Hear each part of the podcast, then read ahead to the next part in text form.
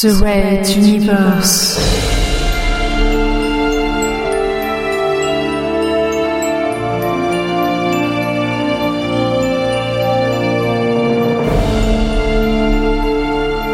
La plus grande saga galactique jamais entendue en podcast.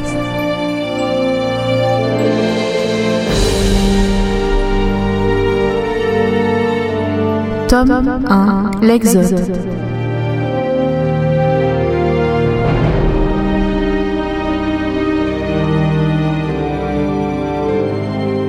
Chapitre 1 L'envol de Materwan, septième partie.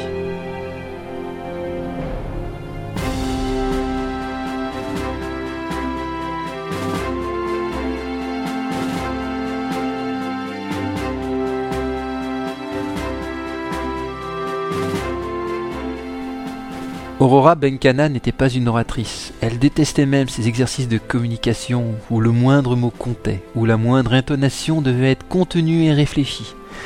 Mais elle n'en ignorait pas la valeur. La plupart de ces hommes et femmes ne la connaissaient pas. Il s'agissait donc de se présenter, de nouer un contact un peu plus intime avec eux, humanisant ce qui allait faire la majorité du temps à bord du transporteur, la discipline et la consigne. Elle allait donc axer son discours sur le besoin de cohésion entre les membres d'équipage. Encore fallait-il en rappeler l'impérieuse raison. Nous allons être seuls, seuls comme jamais nous n'avons connu cela. Dans le voyage que nous entreprenons vers la planète Antares 4, nous ne pourrons compter que sur le soutien de la flotte, mais cela ne suffira quand même pas. Elle marqua une pause. Son assistance était visiblement médusée par son introduction, lui offrant ainsi toute leur attention. Je suis la commandant Aurora Benkana. Nombreux d'entre vous me connaissent de réputation, mais très peu ont déjà eu l'occasion de servir à mes côtés.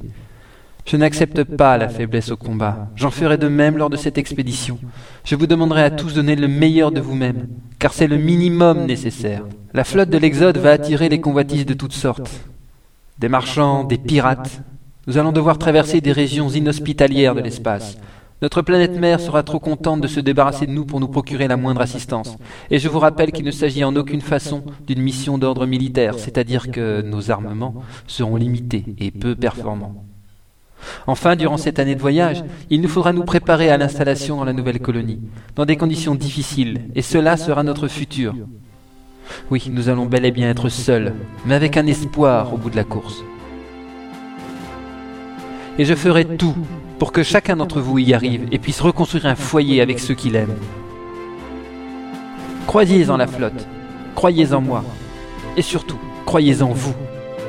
En vous-même d'abord, puis en vos frères et sœurs d'armes qui sont à vos côtés, comme la chair et le sang de ce vaisseau.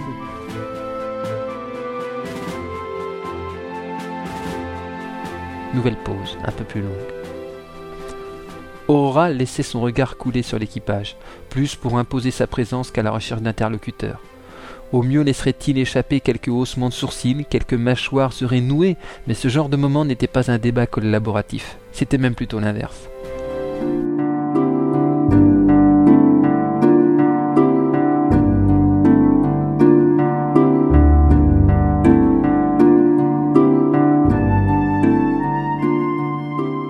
Son regard se figea soudain sur une silhouette féminine de blanc vêtu, à demi cachée dans la pénombre de la passerelle surplombant le hangar. La tête de la silhouette se pencha doucement en une discrète salutation. Le voile léger de soie la recouvrant voleta quelques secondes puis se remit en place. Aurora sentit sa mâchoire trembler. Elle pouvait, du moins lui semblait-elle, sentir le poids du regard de cette personne mais c'était sur sa peau que tout le passé revenait. Des frissons la parcouraient, jusqu'à réveiller des sensations oubliées dans ses recoins les plus intimes. Ainsi elle était là.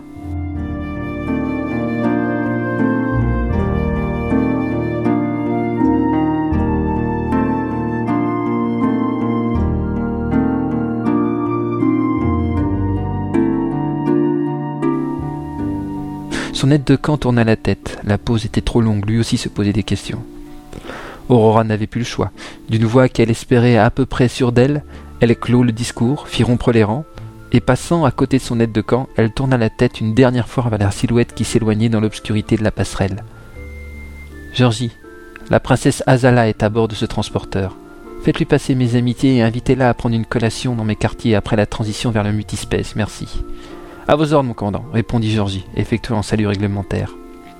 Il s'en alla d'un pas rapide, se renseigner où trouver la princesse.